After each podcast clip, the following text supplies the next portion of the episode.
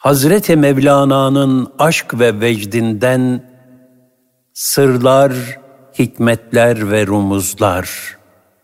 Osman Nuri Topbaş. Hak dostlarının zirve ölçüleri.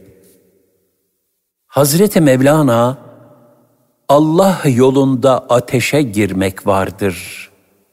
Lakin ateşe atılmadan önce kendinde İbrahimlik olup olmadığını araştır. Çünkü ateş seni değil, İbrahimleri tanır ve yakmaz. Hak dostlarının zirve ölçüleri. Hevesle olmaz. Cenab-ı Hak indinde müminler derece derecedir. İhlas ve takva, muhabbet ve marifette derinleşerek, Cenab-ı Hakk'ın lütfuna ererek mukarreb olan kulların, yani Allah Teala'ya yakınlıkta mesafe alabilenlerin, kendilerine mahsus halleri ve hususiyetleri vardır. Cenab-ı Hak, peygamberlerin de bazılarını diğerlerinden üstün kılmış ve derecelerce yükseltmiştir. Ashab-ı kiram da Allah ve Resulüne yakınlıkta aynı seviyede ve derecede değildir. Fahri kainat sallallahu aleyhi ve sellem Efendimizin ruhani dokusundan en fazla nasipdar olan Hazreti Ebu Bekir radıyallahu anh idi. Hazreti Peygamberle bazen öyle hususi sohbetleri olurdu ki, bunlara başkaları asla muttali olamazdı. Hazreti Ömer radıyallahu anh bu müstesna hali şöyle anlatıyor. Resulullah'ın huzuruna girdim. Hazreti Ebu Bekir radıyallahu anh ile ilmi tevhid hakkında sohbet ediyorlardı. Aralarında oturdum. Sanki Arapça bilmeyen biriymişim gibi sohbetlerinden hiçbir şey anlamadım. Bu hal neyin nesidir? Siz Peygamber sallallahu aleyhi ve sellemle hep böyle mi sohbet edersiniz diye sordum. Hazreti Ebu Bekir radıyallahu anh, evet, bazen Resulullah sallallahu aleyhi ve sellemle baş başa iken böyle sohbet ederiz dedi. Her makamın kendine mahsus halleri, mahremiyetleri ve icapları vardır. Mukarrebun seviyesinde olmadığı halde, onların seviyelerinin icabı olan sözleri ve davranışları taklide kalkışmak çok yanlış ve tehlikelidir. Nitekim Peygamberimiz sallallahu aleyhi ve sellem, bütün mal varlığını infak eden Hazreti Ebu Bekir'in bu tasaddukunu kabul ederken, diğer sahabilerden kabul etmezdi. Çünkü, evlat ve iyaline ne bıraktın sualine, Hazreti Ebu Bekir Sıddık radıyallahu anh, Allah ve Resulünü bıraktım diyebilecek derecede teslimiyet ve tevekküle sahipti. Efendimiz sallallahu aleyhi ve sellem de onun bu kalp kıvamını istikametle muhafaza edeceğinden, hayatın medcezirleri karşısında muvazeneyi kaybedip, yaptığı büyük fedakarlıktan dolayı en ufak bir nedamete düçar olmayacağından emindi. Dolayısıyla ondan bütün malını infak etmesini kabul ederken diğerlerinden kabul etmemesi, bu kalp kıvamında olmayan bir kişinin en küçük bir nedamete, pişmanlığa düşmesinin bütün hayrına ve niyetine leke düşürecek, kendisine zarar verecek bir hal olduğunu da talim halindeydi.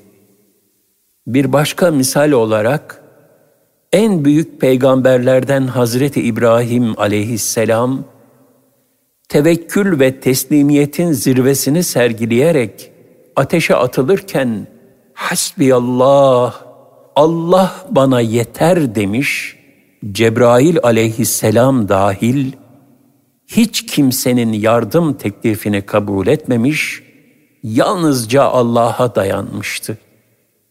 O aleyhisselam, tevhid uğruna ateşte yanmayı kabul etmişti.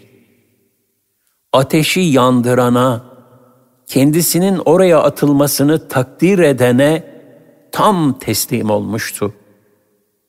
Fakat Cenab-ı Hak, onun kalbindeki derya gibi iman ve teslimiyetin sularıyla o ateşi söndürdü. Ateşe emretti. Ey ateş! İbrahim'e serin ve selamet ol. El-Enbiya altmış dokuz.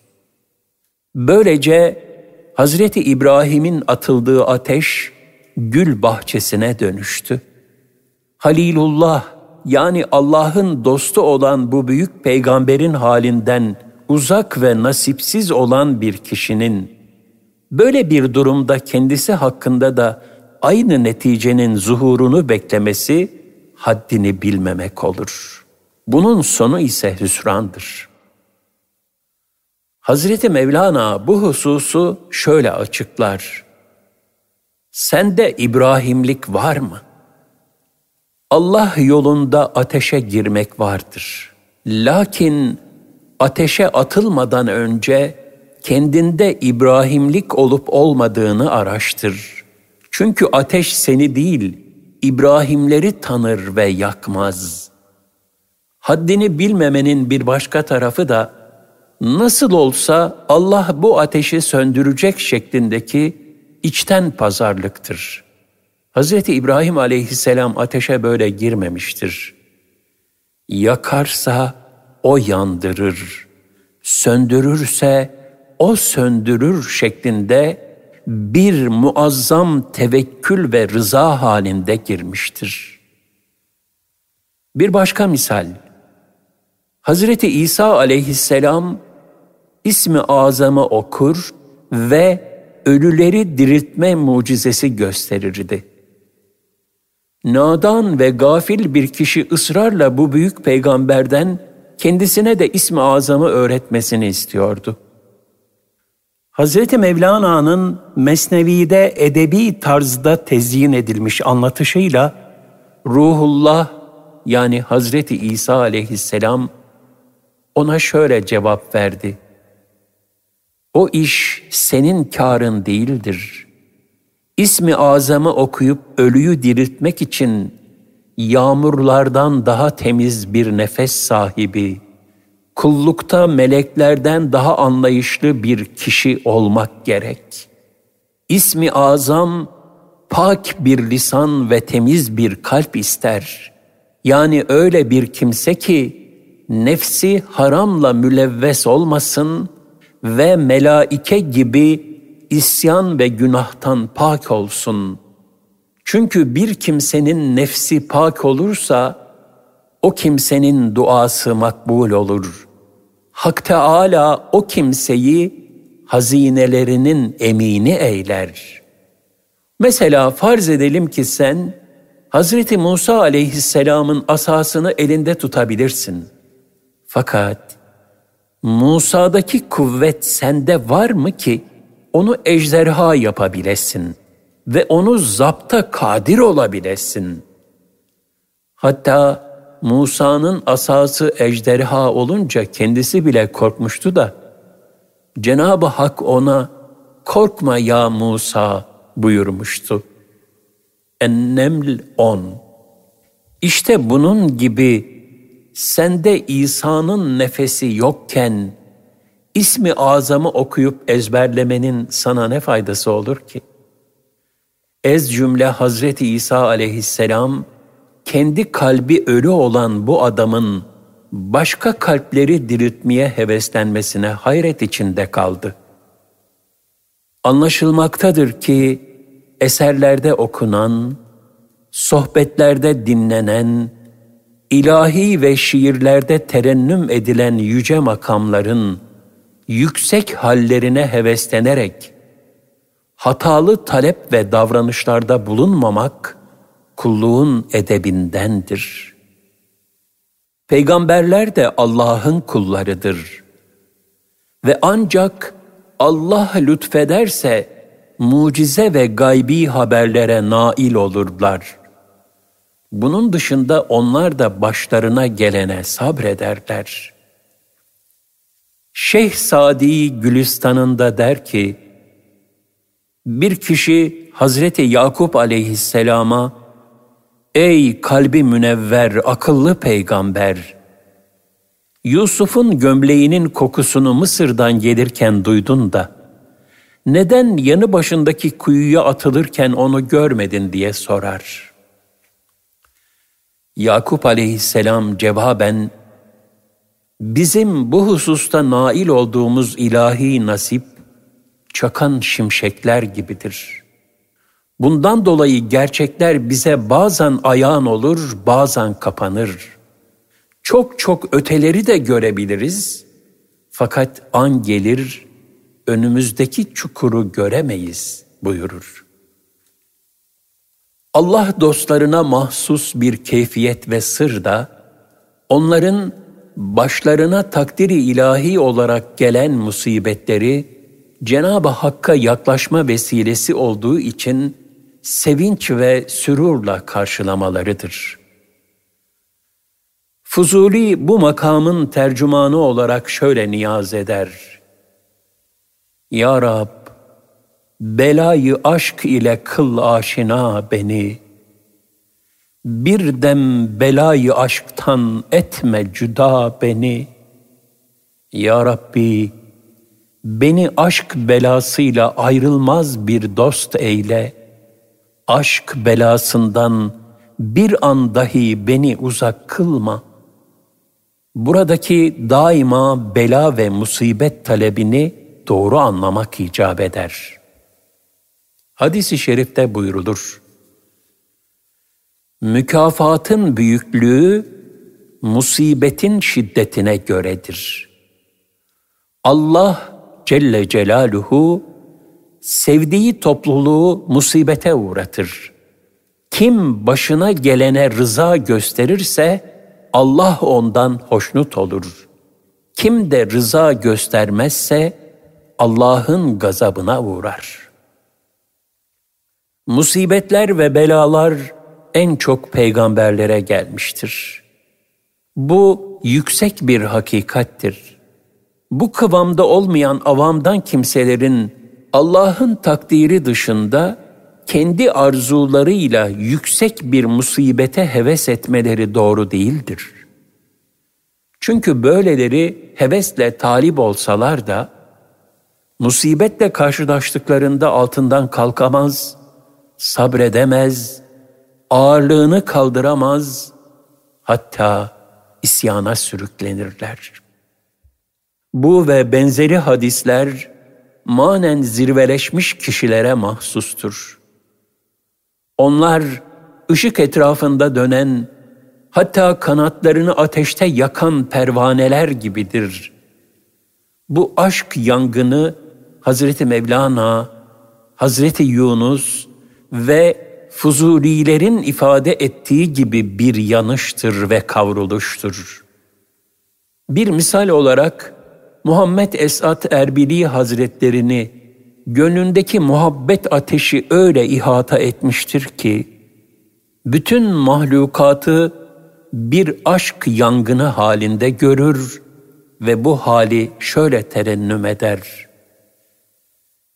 Tecellâ-yı cemalinden Habibim nevbahar ateş, gül ateş, bülbül ateş, sümbül ateş, hakü har ateş. Habibim, senin güzelliğinin tecelli ederek ortaya çıkmasından dolayı sana aşık olan ilkbahar ateş, gül ateş, bülbül ateş, sümbül ateş, toprak ve diken ateş. Ne mümkün bunca ateşle şehidi aşkı gasletmek? Ceset ateş, kefen ateş, hem ab-ı hoşgüvar ateş. Bunca ateşle her şeyi böylesi bir aşk ateşiyle kaplanmış iken, aşk şehidini gasletmek ne mümkün? Ceset de, kefen de, onu yıkayacak su da ateş kesilmiş. Kalbi bu aşk ateşiyle dolu olmadığı halde, sıradan kimselerin musibete talip olması, taşıyamayacağı iptilalara heves etmesi, onları helake götürür. Bu hususta tehlikeli heveslere kapılarak istikamet dengesini kaybedenlere esmayı üzerine sıçrattı denir. Buna bir misal olarak asr-ı saadette yaşanan bir hadiseyi serdetmek münasip olacaktır. Enes radıyallahu anh şöyle anlatır. Resulullah sallallahu aleyhi ve sellem son derece zayıflamış bir hastayı ziyaret etti ve sordu. Allah'a bir şey için dua ediyor muydun? Veya ondan bir şey istiyor muydun? Hasta, evet, Allah'ım bana ahirette vereceğin cezayı bu dünyada hemen peşin olarak ver diye dua ederdim cevabını verdi. Allah Resulü sallallahu aleyhi ve sellem şöyle buyurdu. Sübhanallah, senin buna, böyle bir talebin ağırlık ve akıbetine gücün yetmez. Şöyle dua etseydin olmaz mıydı? Rabbena atina fid dünya haseneten ve fil ahireti haseneten ve qina azaben nar. Rabbimiz bize dünyada da iyilik ver, ahirette de iyilik ver ve bizi cehennem azabından koru. El-Bakara iki yüz bir. Bunun üzerine adam bu duayı yaptı ve şifa buldu. Yüksek yerlerin rüzgarı da serttir. Şartları ehil olmayanlara ağırdır. Ehil olmadığı halde zirvelere tırmanmaya heveslenen kişi, uçurum kenarında çatlak bir taşa basarsa en aşağıya yuvarlanır. Evvelce bulunduğu vasat noktayı da kaybeder. O halde kişiye haddini bilmek yaraşır. Haddini bilmek. Haddini bilmeyenlere manen haddi bildirilir. O da feci bir akıbet demektir. Bir mümin üzerine farz olmayan nafile bir ibadete girişse, mesela bir nafile oruca başlasa, artık onu bırakması edebe mugayir olur. Bırakmak, yani orucu bozmak durumunda kalırsa da bu ibadet kendi üzerine vacip haline gelir. Onu kaza etmesi gerekir.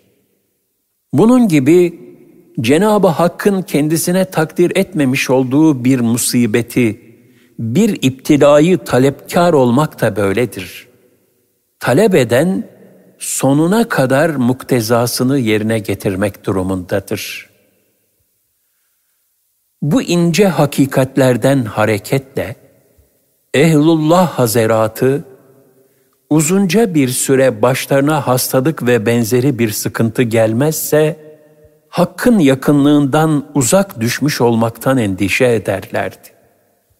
Onlar için Cenab-ı Hak'tan yani dosttan gelen imtihanlar defterden silinmediklerinin, sevildiklerinin, dergâh-ı ilahiye takarrub yani yakınlaşma noktasında mesafe aldıklarının bir işaretiydi.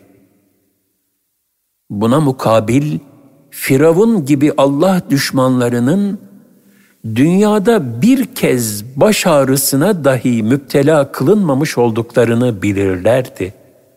İşte bu sebeple bela ve musibetten ayrı düşmemek istediklerini ifade eden beyanlarını şu mealde anlamak daha münasiptir. Ya Rabbi, senin dostluğundan kulunu ayırma.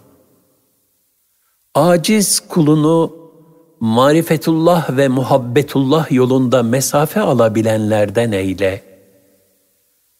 Bu yolun şartı bir takım sıkıntıların, musibetlerin, yani nefse hoş gelmeyen şeylerin başa gelmesi ise onlar başımın tacıdır. Madem ki kulunu sana yaklaştırıyor, onları nimet ve devlet bilirim. Onlara lezzetle tahammül edebilmeyi bu aciz kuluna nasip eyle. Yani kul daima tebessüm halinde olacak. Daima Allah'tan razı, takdiri ilahiden hoşnut ve mütebessim olacak.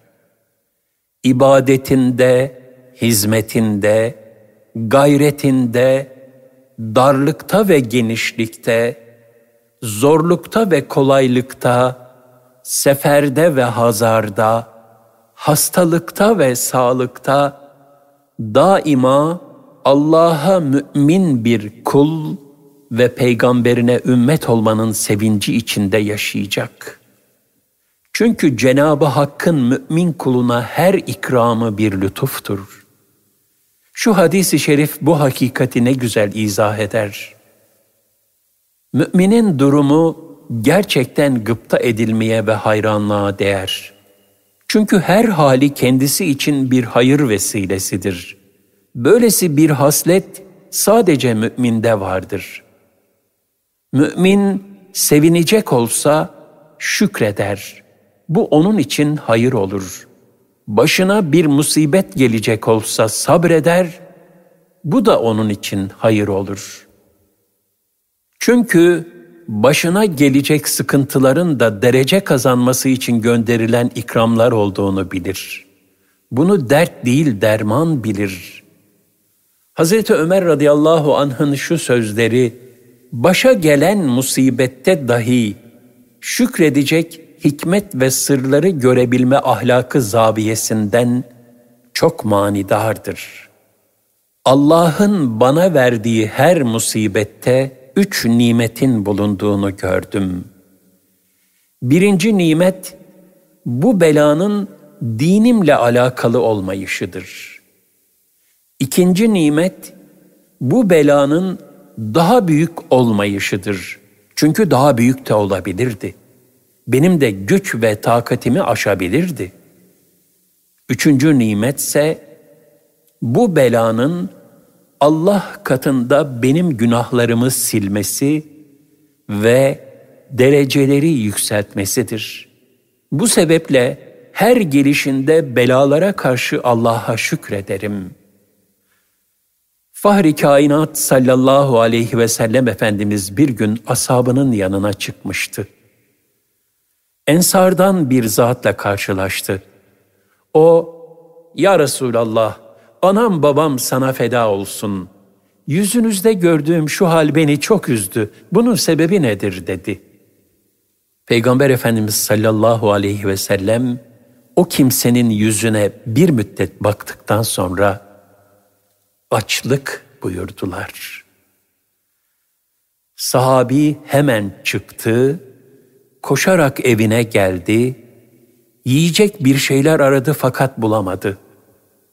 Hemen Beni Kureyza'ya gitti, kuyudan çektiği her kova su karşılığında bir hurma almak üzere anlaştı.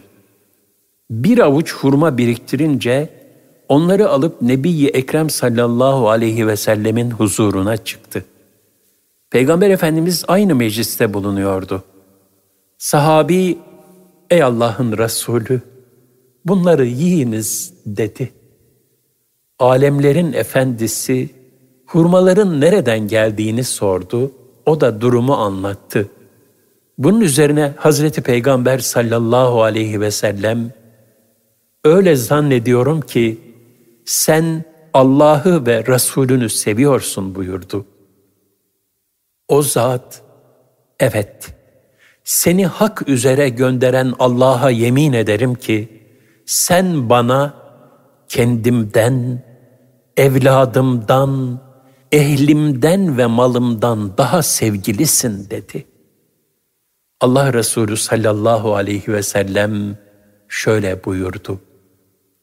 Madem öyle, fakirliğe karşı sabırlı ol. Belalara karşı kendine bir kalkan hazırla. Beni hak üzere gönderen Allah'a yemin ederim ki, bu ikisi yani fakirlik ve belalar, beni seven kişiye suyun dağın tepesinden aşağıya inmesinden daha hızlı gelir. Demek ki gerçek kulluğa kabul ancak İptila ve musibetleri tebessümle karşılayabildikten sonra tahakkuk ediyor. Dünya hayatının medcezirlerinden kulluk muvazenesini bozmadan çıkabilen, Rabbinin huzuruna kalbi selimle rıza halinde ulaşabilenlere Rabbimiz şöyle hitap edecek. Ey huzura kavuşmuş insan! Sen ondan hoşnut, o da senden hoşnut olarak Rabbine dön. Salih kullarım arasına katıl ve cennetime gir. El-Fecr yirmi yedi otuz. Bu mevzuda ince bir husus da kaderle alakalıdır. Kadere rıza. Başa gelen bela ve musibette takdir Allah'ındır. Kul kendisine takdir olunana razı olmalıdır. Çünkü kullarına şefkat ve merhametle muamele eden Cenab-ı Hak, herkesin kalbi kıvamını bilir ve herkesin kaderini, başına gelecek lütuf ve imtihanları buna mümasil takdir eder. İptilayı veren sabrını da verir. Halk ifadesiyle Allah dağına göre kış verir. Fakat ben daha fazlasını kaldırırım şeklinde yiğitlik göstermeye kalkmak, ilahi takdir karşısında küstahlık derekesine varırsa, işte sakındırdığımız husus tecelli etmiş olur. İmtihan gelir, fakat dayanma gücü gelmez. Akıbet felaket olur. Şu kutsi hadis rivayeti bu mevzuu vazıh bir şekilde ortaya koymaktadır.